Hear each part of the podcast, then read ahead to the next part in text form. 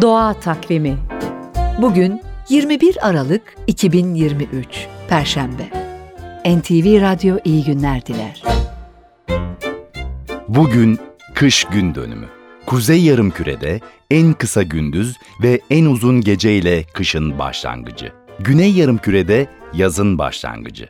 Bu mevsimsel döngü eski çağlardan bu yana pek çok kültürde şenliklerle kutlanır. Antik Mısır'da, Uzak Doğu'da, Anadolu'da bugün yapılan törenlerde bereket getirmesi dileğiyle nar kırma adeti vardır. İran'da ise bu gece aile büyükleriyle toplanıp karpuz yemek köklü bir gelenek.